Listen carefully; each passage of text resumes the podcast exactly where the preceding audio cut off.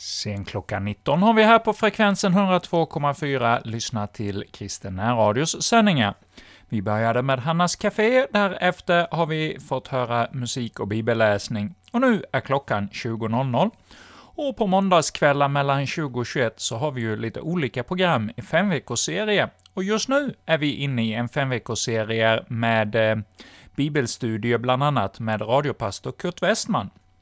Och förra veckan så hade vi det första bibelstudiet, där vi började vår genomgång av Saltaren.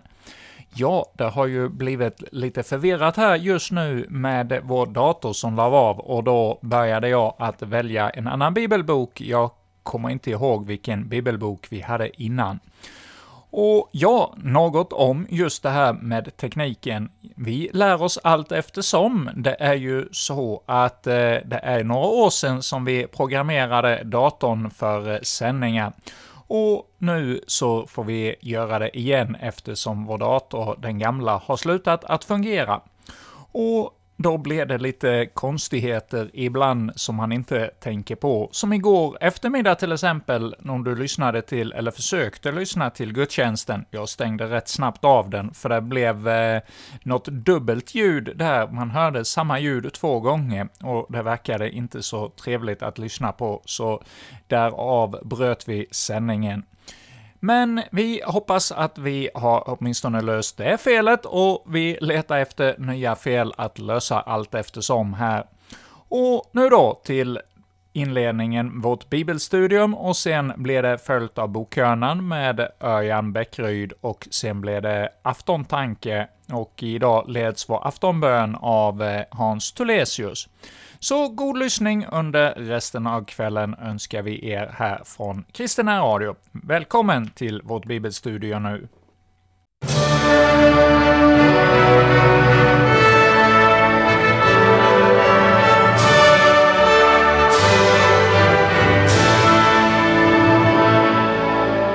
Välkommen till programserien Vägen genom Bibeln med Kurt Westman. Vi befinner oss nu i Saltaren Slå gärna upp din bibel och följ med. Programmet är producerat av Norea Radio Sverige. Vi har kommit till den första salmen i Saltaren vars tema är två vägar eller människans eviga slutdestination. Den första delen, verserna 1 till och med 3 som vi ska studera närmare i det här programmet, det talar om vad Guds barns lycka består i och vad som väntar Guds barn vid vägens slut. Den andra delen, verserna 4 till och med 6, som vi ska stanna inför i nästa program, talar om det som är salighetens kontrast, nämligen vägen borta från Gud och människans undergång. Vi läser Saltaren 1, verserna 1 och 2. Salig är den man som inte vandrar i det ogudaktigas råd och inte går på syndares väg eller sitter på hädares plats utan har sin lust i Herrens ord och tänker på hans undervisning både dag och natt. Saliga äro de som, ja, så började Jesus sin bergspredikan. Och så börjar också den första salmen. Salig är den man. De första verserna säger något om hur den som lever med Gud lever och vandrar i vardagen. Han vandrar inte i det ogudaktigas råd. Det handlar alltså om en konkret praktisk konsekvens. Och här omtalas denna konsekvens både nekande och jakande, det vill säga vad han inte gör och vad han gör. I den första versen ser vi vad en välsignad människa inte gör. Vi kan säga en lycklig människa vandrar inte i det ogudaktigas råd lycklig i betydelsen salig, det vill säga en person som äger liv i Gud och genom tron på honom blivit evigt salig, och som i honom äger frid redan här och nu, det är att vara lycklig. Men för den som på ett eller annat sätt kommer bort från Guds väg så finner vi dessa tre steg i den processen. Och här citerar jag ifrån Norsk Bibels översättning där det står inte står på syndares väg. Det börjar med vandrar, sedan blir det står och slutligen sitter. I Galaterbrevet talade Paulus om att vandra i anden. Men den som ska vandra i anden kan inte lyssna till det ogudaktigas råd. För den som gör det börjar lätt att påverkas i sitt liv och sin vandring utan att själv kunna se det. Och har man väl börjat lyssna till det gudlösas råd så blir följden lätt att man stoppar upp och slutar att vandra. Man stoppar upp och står på syndares väg.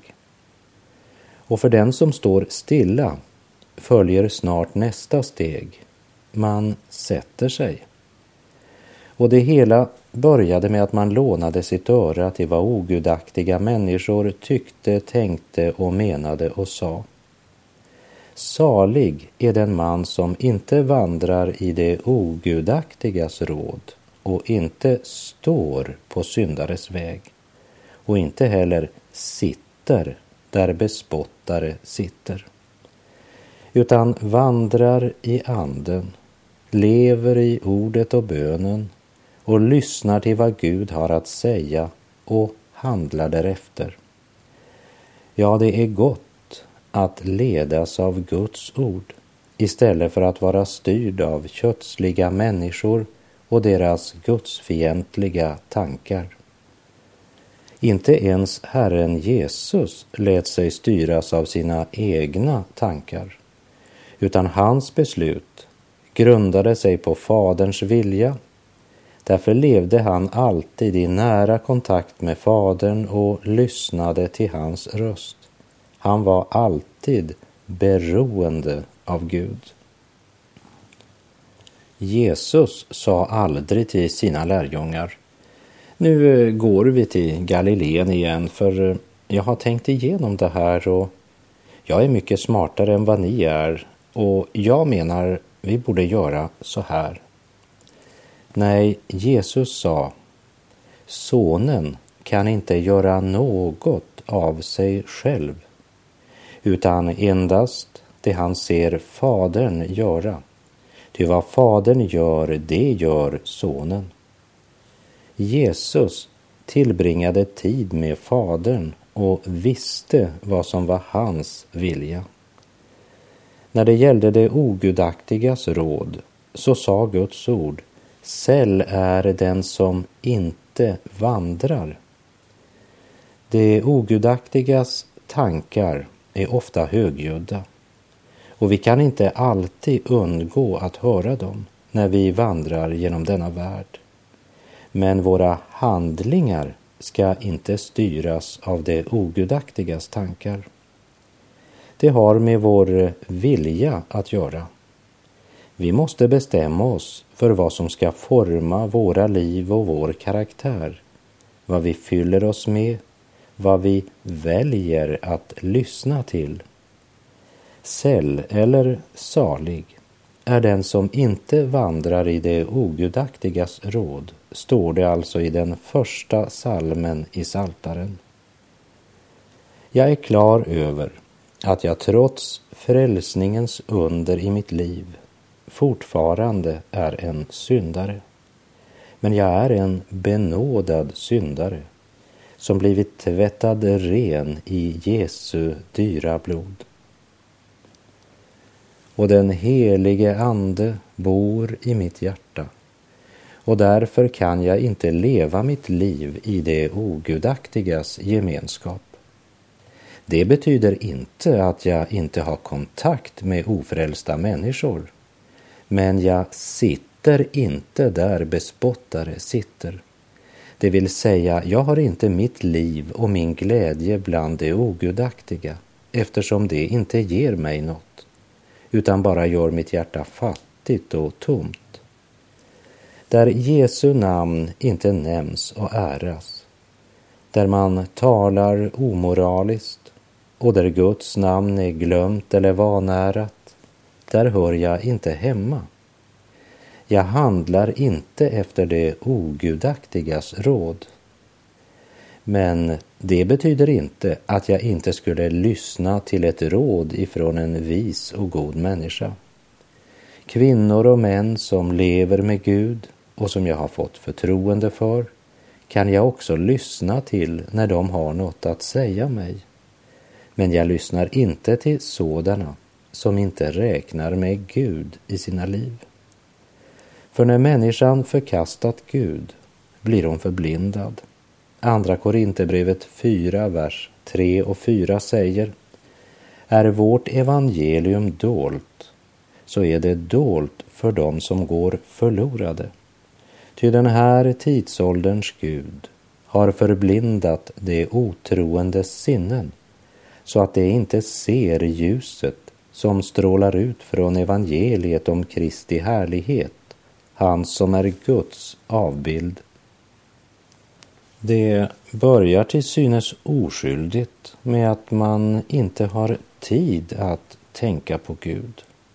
Och då är det onda mera ett felsteg än en vana. Men den som inte vill lyssna till Gud börjar lyssna till något annat. Och så sker den smygande och mycket farliga utvecklingen som förblindar människan och från att ha lyssnat till det ogudaktigas råd tar hon nu steget där hon börjar träda in på syndares väg. Först blev det en synd för att du var svag. Sedan syndar du mera för att synden fick smak. Nu syndar du mest som tidsfördriv och synden fick makt, nu styr den ditt liv. Och när man nått det stadiet, då sitter man där bespottare sitter.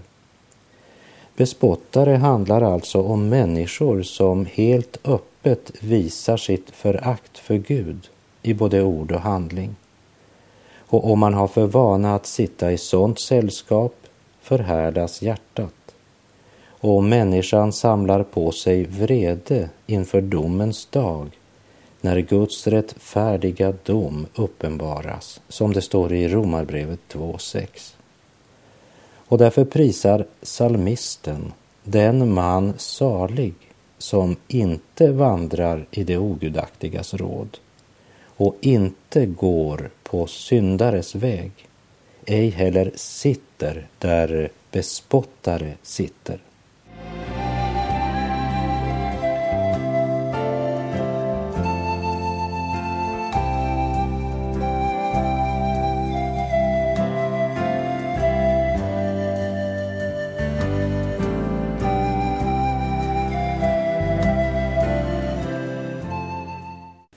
Den första versen talade om vad ett saligt Guds barn inte gör. Vandrar inte i det ogudaktigas råd, träder inte in på syndares väg, sitter inte där bespottare sitter. För den förlossade bruden som tvättats ren i Lammets blod har naturligt nog inte sin gemenskap i de kretsar utan har sin lust i Herrens ord och i det troendes gemenskap där sången om Jesus ljuder och där man vänder sig till Gud i bön, tillbedjan, tack och lovsång. Men efter att ha sagt vad den frälsta och lyckliga människan inte gör så kommer vers 2 och talar om vad den människa är upptagen av som har upplevt frälsningens under i sitt liv. En sådan har sin lust i Herrens ord och tänker på hans undervisning både dag och natt. Och här handlar det inte bara om buden för evangeliet är med helt från början av Bibelns budskap, liksom lagens och evangeliets ord är förenade i det nya testamentet. Salig är den som har sin lust i Herrens ord och tänker på hans undervisning både dag och natt. Du kommer ihåg hur Herren Jesus berättade om en man som var besatt av en demon. Och när demonen lämnade honom så städade han upp i sitt liv, klädde upp sig och trodde att nu var allt helt okej. Okay. Men den orene anden, den vandrade runt i ökentrakterna för att leta efter en viloplats. Och när han inte fann någon så tänkte han, jag vill vända tillbaka till mitt hus som jag lämnade. Och när han fann det städat och pyntat gav han sig av och så tog han med sig sju andra andar som var värre än han själv. Och de gick in och tog boning där. Och Jesus sa att för den mannen så blev hans sista tillstånd värre än innan demonen blev utdriven. Det är allvarligt. Och det säger oss hur avgörande det är att leva i ljuset. Det finns många människor som tror att allt de behöver göra är att städa upp lite grann i sitt liv. Och efter syndafallet så har ju människan varit en entusiastisk fasadarbetare som är redo att offra både tid och pengar på att se värdig ut, både i egna och i andra människors ögon. Men hur bra man än måtte lyckas med städningen, pyntandet och hur fin fasaden än kan bli, så gör det mig aldrig värdig att komma in i Guds rike. Men den fullkomliga dräkten får jag av Gud när jag bekänner och försakar mina synder och mottar rening genom Lammets blod.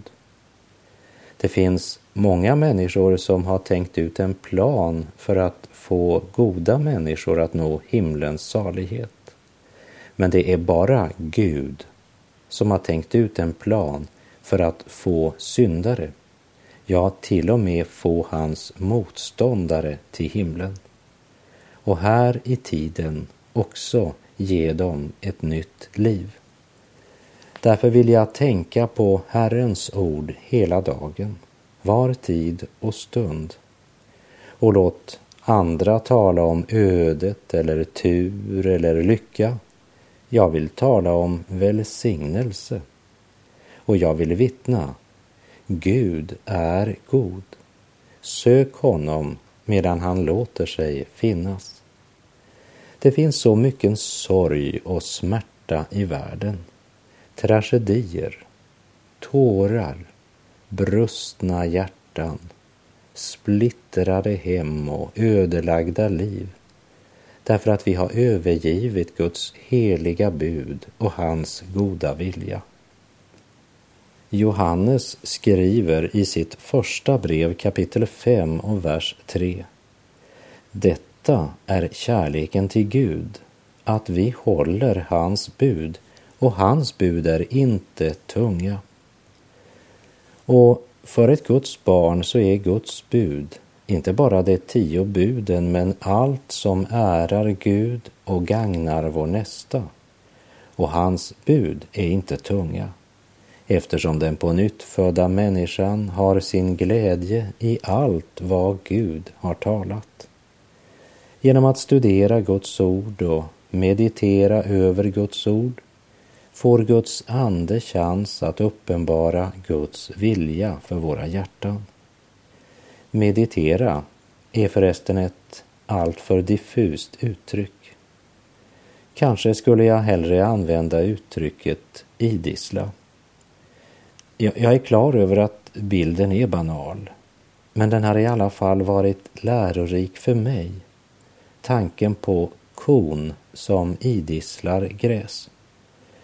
Kon går ut på den gröna ängen och så äter den gräs tidigt på morgonen medan det ännu är dag på marken.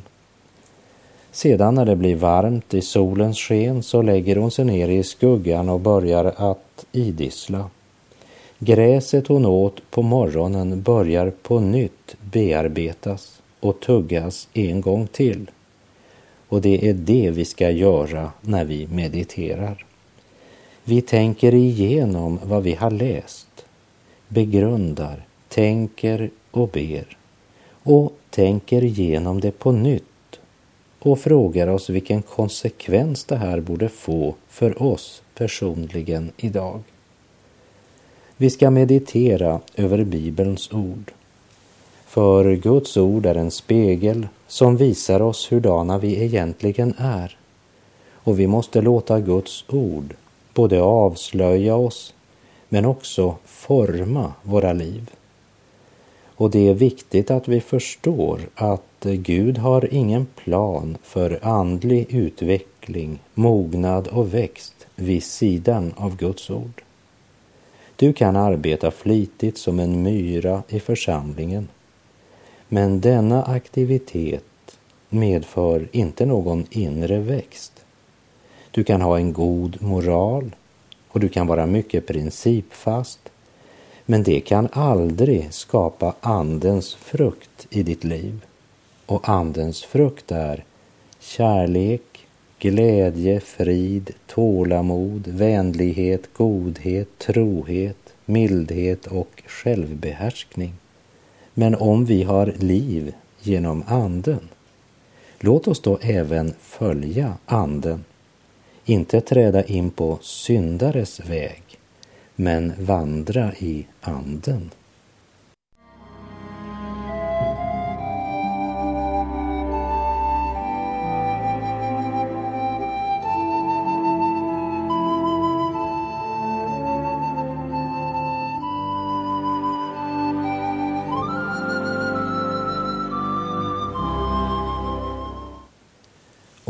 Vi har liv genom Anden, låt oss då även följa Anden.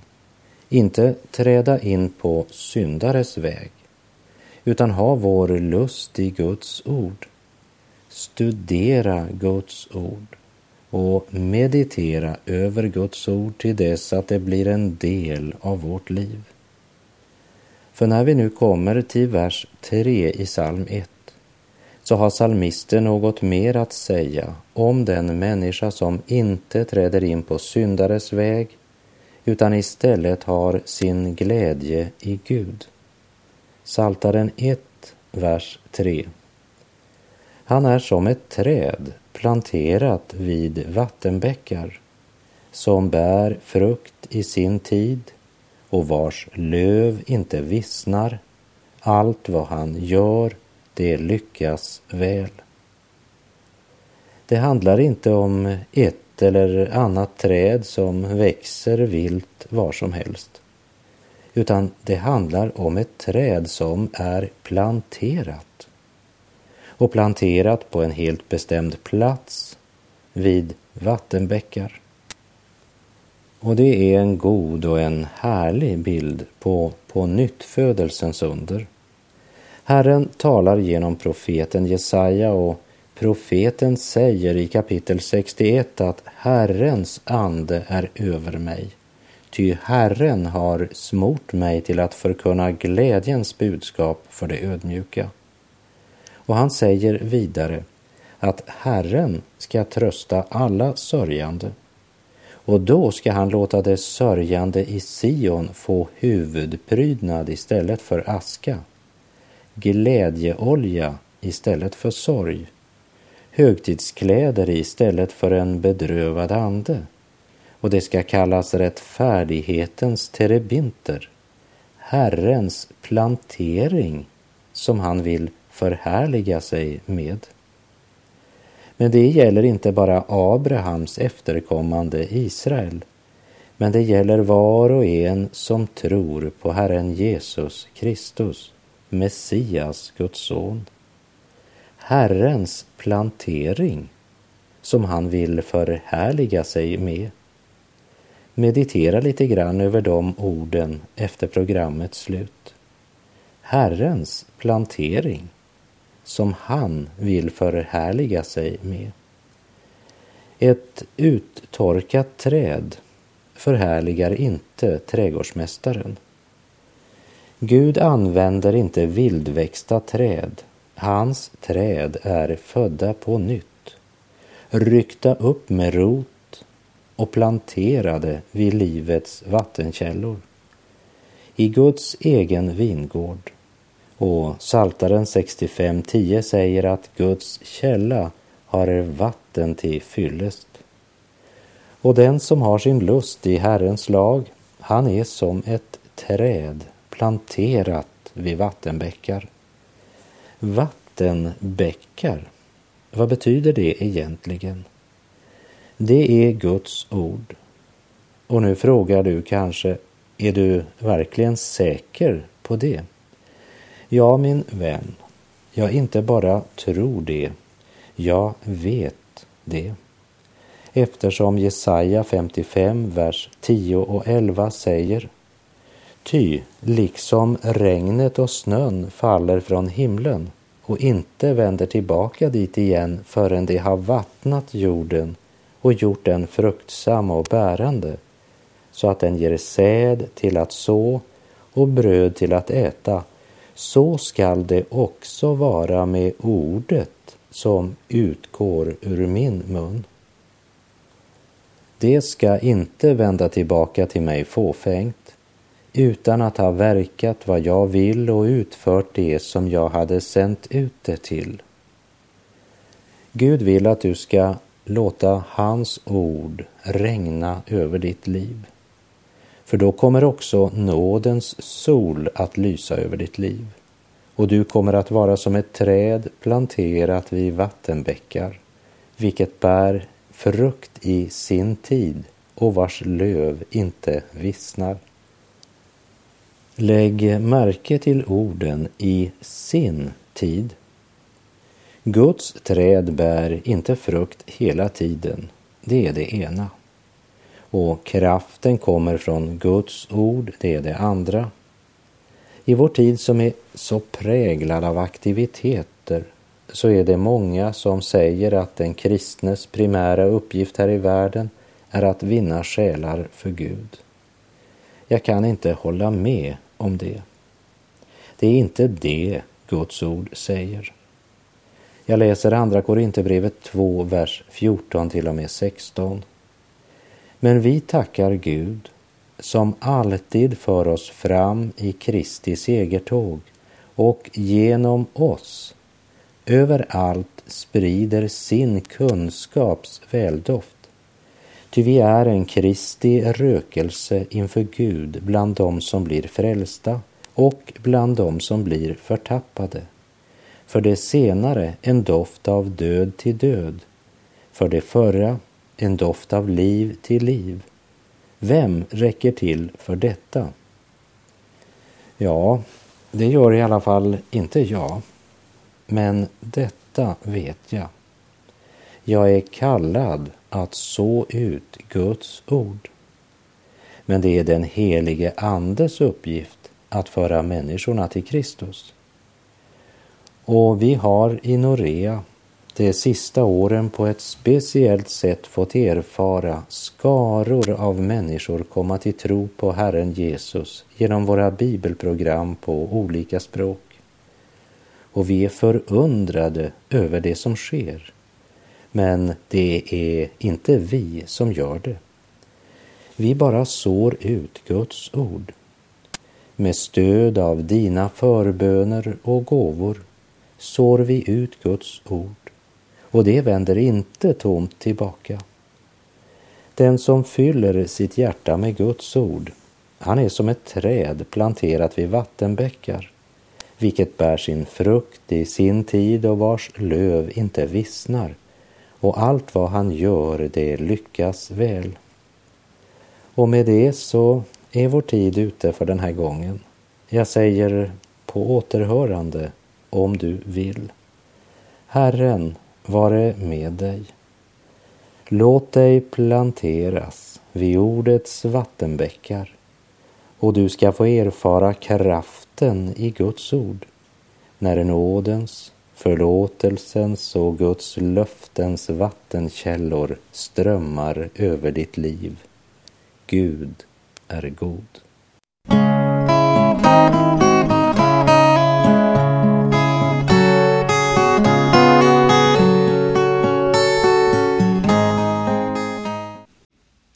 Välkomna till Bokhörnan. Örjan Bäckryd läser ur Olof Edsingers bok Ett liv i den heliges närhet. Kapitel 6 Den förpliktigande nåden. Som jag redan har varit inne på har man i det sammanhang som jag själv har vuxit upp i haft ett kluvet förhållande till helgelsen. Man har blivit så fokuserad på försoningen genom Jesus Kristus att den heliga Ande har tenderat att komma i skymundan.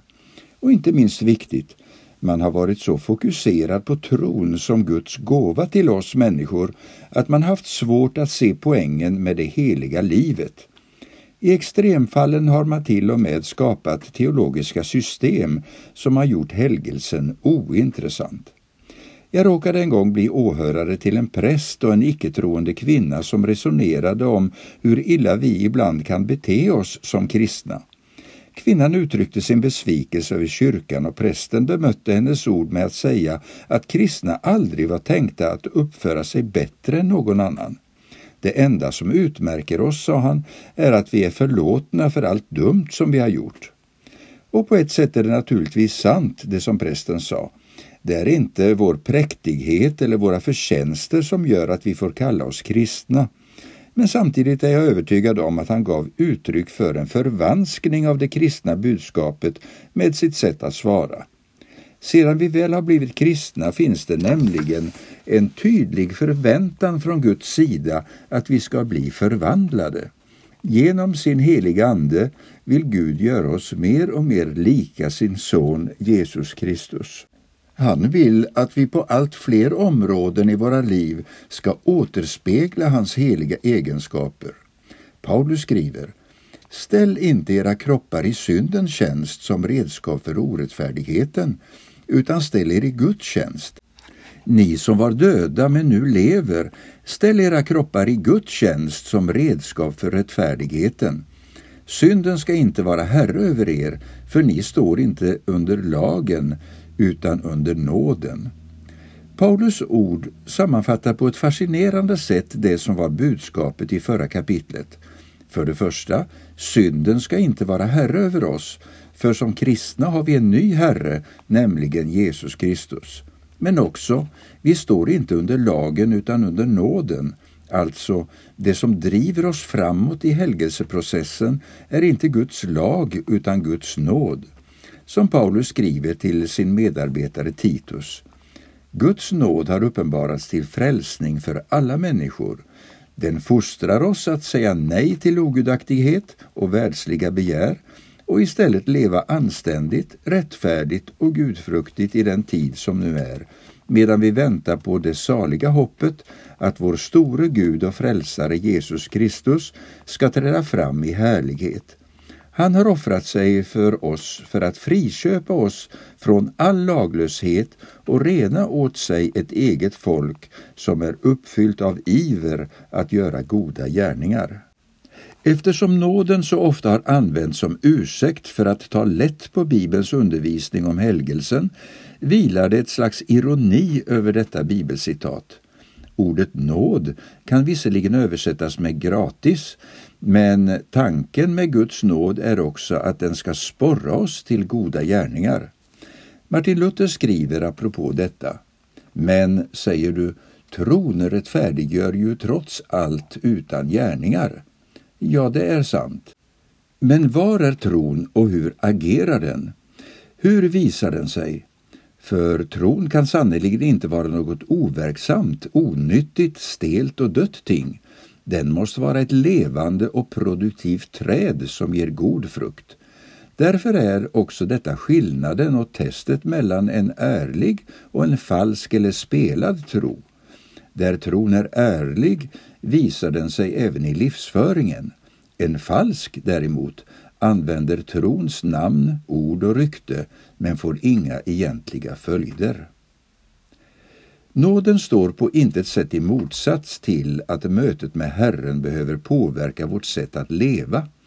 Tvärtom ska detta ses som en central del av det kristna budskapet. Talet om frälsningen genom Jesus Kristus blir begripligt först mot den bakgrund som finns beskriven i Gamla och Nya testamentets skrifter.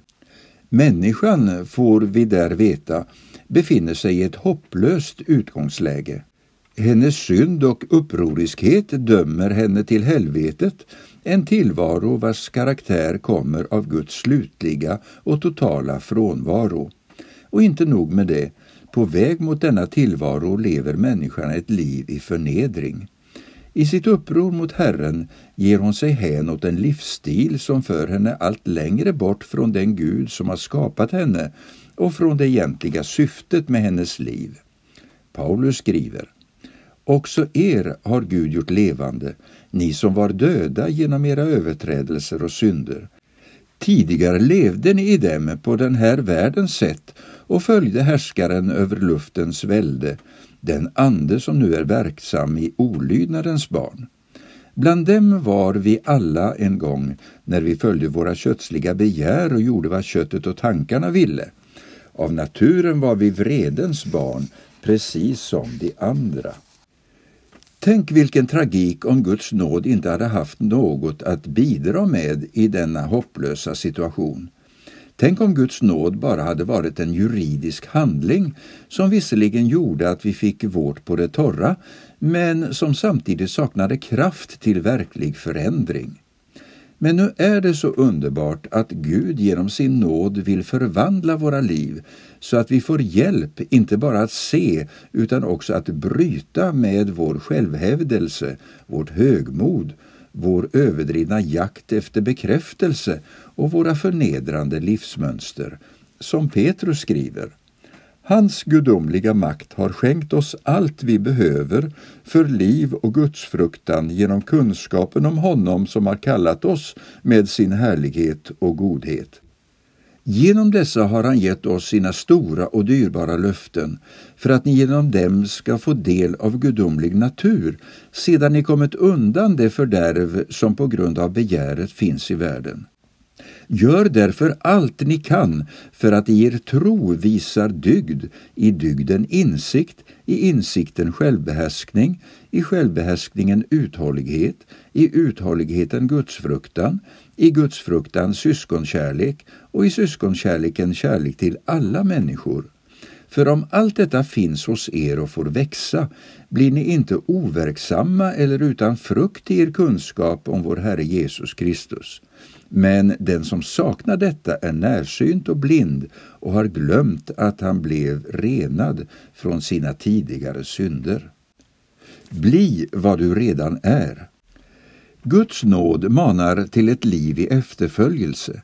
Ett annat sätt att beskriva detta, som på många ställen används av Nya testamentets författare, är att vi som kristna ska bli vad vi redan är. Ett skolexempel på hur detta kan uttryckas är följande text av Paulus. Om ni nu har uppstått med Kristus, sök då det som är där ovan, där Kristus sitter på Guds högra sida. Tänk på det som är där ovan, inte på det som är på jorden. Ni har ju dött och ert liv är dolt med Kristus i Gud. När Kristus träder fram, han som är vårt liv, då ska ni också träda fram i härlighet tillsammans med honom. Döda därför era jordiska begär, sexuell omoral, orenhet, lusta, ont begär och girigheten som är avgudadyrkan. Allt sådant gör att Guds vrede drabbar olydnadens barn. Bland dem vandrade också ni en gång när ni levde i dessa synder. Men nu ska också ni lägga bort allt detta, vrede, ilska, ondska, förtal och fräckheter från er mun. Ljug inte för varandra, ni har ju klätt av er den gamla människan med hennes gärningar och klätt er i den nya människan som förnyas till rätt kunskap och blir en avbild av sin skapare. Vad Paulus gör i dessa verser är att han börjar med att tala om vad Jesus redan har gjort i sina läsares liv för att sedan uppmuntra och utmana dem att leva på ett sätt som är i överensstämmelse med detta. Annorlunda uttryckt, Paulus uppmanar de kristna att bli vad de redan är. Ni har ju dött, skriver han, och bara två verser senare, döda därför. I en annan vers längre ner skriver han, nu ska också ni lägga bort allt detta. Men redan i nästa vers konstaterar han, ni har ju klätt av er den gamla människan med hennes gärningar och klätt er i den nya människan. För oss som lever i en tid då det är vanligt att brottas med sin självbild och identitet tänker jag att Paulus ger ett uppmuntrande perspektiv på helgelsen. Trots våra komplex, våra tillkortakommanden och vår känsla av att inte duga säger Herren att vi faktiskt är något i hans ögon. Genom hans nåd har vi blivit förvandlade. Genom dopet och tron har vi blivit inadopterade i hans familj. Vi har blivit arvtagare till all andlig välsignelse i himlen, som Efesierbrevet uttrycker det. Vi är Guds utvalda, heliga och älskade. Och kanske bäst av allt, detta gäller oavsett om vi känner det eller inte. Ingenting, vare sig i himlen eller på jorden, kan ta Guds frälsningsverk ifrån oss. Det är mot denna bakgrund som Paulus säger det vi tidigare läste. Låt er förvandlas. Alltså, låt det som Gud redan har gjort i ditt liv få genomslag också i praktiken. Inom den så kallade kognitiva psykologin arbetar man med att förändra vårt sätt att tänka för att på så sätt finna möjligheter och lösningar på områden där vi av någon anledning har kört fast. Denna typ av terapi kan gälla allt från fobier till destruktiva livsmönster. I princip skulle man kunna säga att Nya testamentet utmanar oss som kristna till en motsvarande övning. Med hänvisning till Guds ord och löften får vi be att våra sinnen och därigenom också våra liv ska förvandlas. Som skriften också säger, när vi nu har dessa löften, mina älskade, så låt oss rena oss från allt som befläckar kött och ande och fullborda vår helgelse i vördnad för Gud. Lärjungaskapet och trons lydnad. Den relation som vår frälsare vill ha till oss alla beskrivs i Nya testamentet som en lärjunges relation till sin mästare. Ordet lärjunge finns faktiskt omnämnt hela 269 gånger i Nya testamentet medan ordet kristen endast används vid tre tillfällen. De krav som Jesus ställer på sina lärjungar är höga. Den som sätter handen till plogen och sedan blickar bakåt passar inte för Guds rike, säger han i ett sammanhang. Och i ett annat, om någon kommer till mig utan att hata sin far och sin mor och sin hustru och sina barn och sina syskon och därtill sitt eget liv kan han inte vara min lärjunge.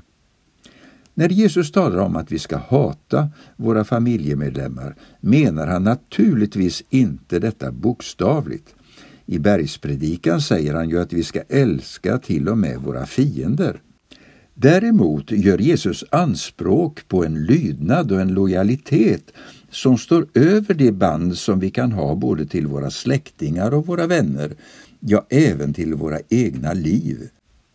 Det han menar är alltså, i alla fall som jag tolkar det, att om vi ställs i en valsituation där det å ena sidan är vår lojalitet till honom som hotas och å andra vår lojalitet till något annat är det en självklarhet att det senare måste stryka på foten. Bakgrunden till dessa krav står att finna i Jesu identitet. Genom sitt människoblivande har Jesus visserligen blivit vår broder, men han är också den helige Gudens son. Tron på Jesus måste därför alltid vara förknippad med någon form av lydnad. Helt i linje med detta talar Petrus om frälsningen som att lyda sanningen.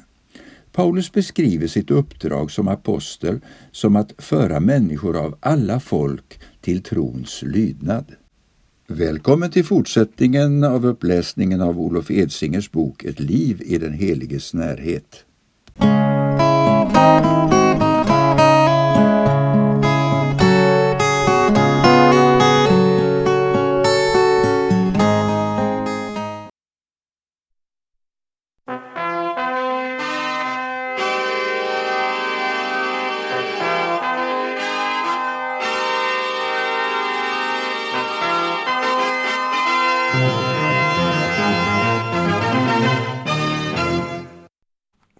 Ja, det var signaturen till aftontankar eh, ikväll den 2 maj. Och eh, detta programmet är inspelat i påsktiden. Men eh, jag läser ur eh, kyrkårets kyrkotexter. Och det är fjärde söndagen i påsktiden är den som kommer närmast efter den 2 maj. Och den söndagen har titeln Vägen till livet. Det latinska namnet på söndagen är jubilate. Det betyder glädjer och betonar påsktidens glädje och lovsång. Ja, vi ber Gud vår far, du som ger oss den glädje som ingen kan ta ifrån oss och du som är källan till vår lovsång. För oss på dina vägar till det mål som du har lovat oss och lär oss att älska varandra. Genom Jesus Kristus. Amen. Vi lyssnar nu till Det finns en väg till himmelen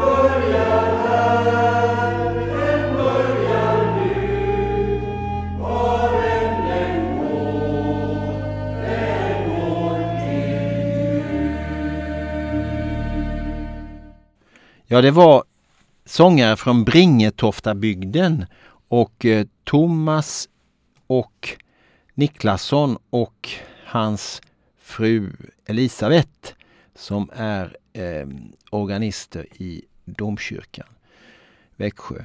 Hans Tulesius heter jag förresten, jag glömde presentera mig. Jag jobbar som läkare och professor i allmänmedicin i eh, Kalmar bland annat, men även i Växjö. Och eh, jag tänkte läsa en text ur Jesus Syraks vishetsbok som är en text just för den här dagen, Vägen till livet, som kommer kommande söndag, fjärde söndagen i påsktiden. Om en människa bär på agg mot en annan, hur kan hon då kräva läkedom av Herren? Hon visar ingen nåd mot sin medmänniska, men när hon själv har syndat tar hon till böner. Hon bär på agg, hon som själv är dödlig. Vem ska då ge försoning för hennes synder? Tänk på livets slut och hata inte mer. Minns döden och förgängelsen, håll fast vid buden. Tänk på buden och vredgas inte på din nästa. Minns förbundet med den högste och glöm andras fel. Står det. Så lyder Herrens ord. Gud, vi tackar dig. Jesus Syraks vishetsbok. Det är en sån här apokryfisk bok som Eh, det är inte så ofta man läser texter ur apokryferna i, i kyrkan men eh, just den här söndagen så finns den med som en eh, gammaltestamentlig läsning. Och jag tycker den var väldigt eh, kärv och kraftfull den här texten. Och det är ju mycket vishet som finns i vår heliga skrift som eh, odödlig vishet alltså, som är, som är från Gud. Och när jag läser den här texten då tänker jag på kriget i Ukraina och eh, på, på det hat och den agg som, som verkar där. Och, eh, tänk på livets slut och hata inte mer. Tänk på buden och vredgas inte på din nästa. Herre, vi ber att du vill låta Putin och, och hans lakejer ta det ordet till sig. Vi ber för fred i Ukraina. Vi lyssnar nu till Kristus är världens ljus. Det är en psalm som tillhör kommande söndag. Det är en ensemble från Storkyrkans kör.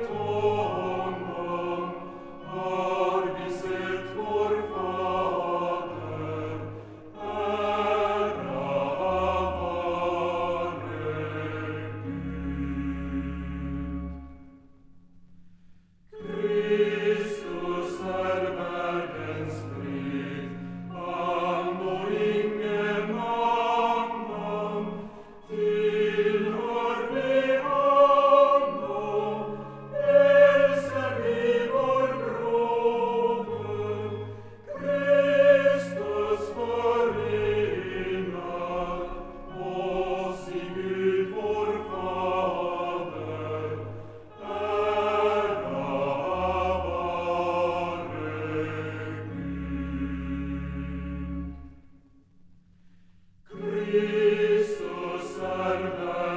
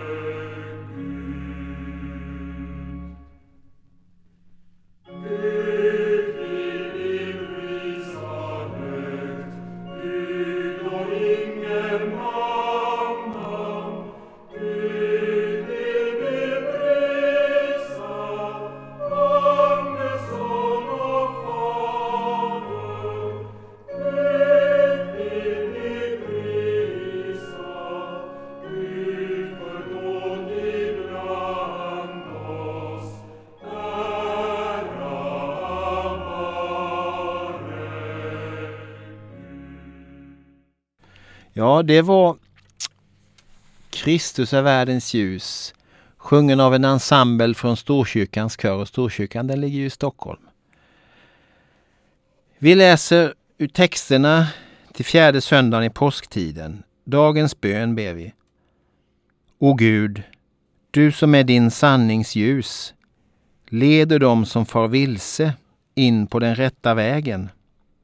Kom med din nåd till alla som bekänner Kristus, så att vi vänder oss från det onda och följer det goda.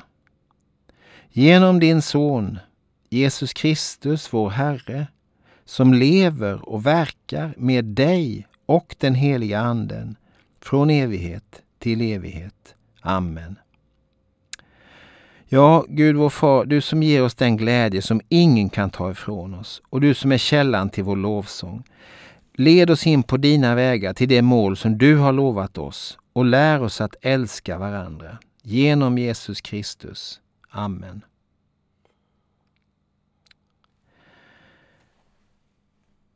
Vi läser också ur eh, Andra Korinthierbrevet för kommande söndag fjärde kapitlet, verserna 16 till 18. Jag ger inte upp. Även om min yttre människa bryts ner förnyas min inre människa dag för dag.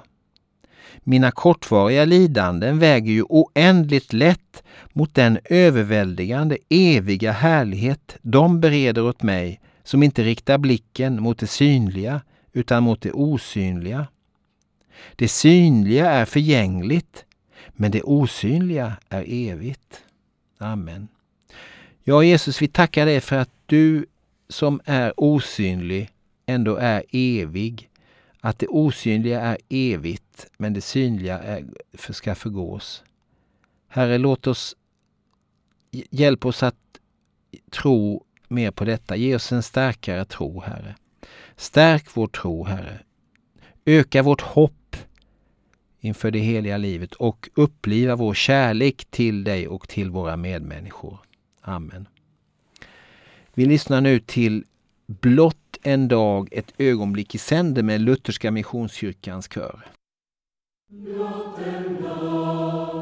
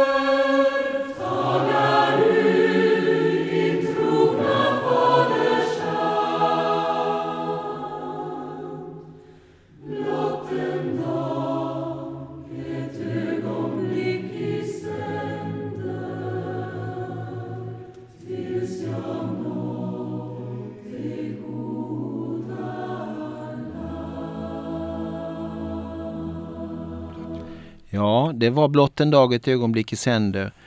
Och nu önskar jag dig allt gott. Herren välsigne dig och bevara dig. Herren låter ditt, sitt ansikte lysa över dig och vara dig nådig. Herren vände sitt ansikte till dig och give dig av sin frid i Faderns, Sonens och den helige Andes namn. Amen.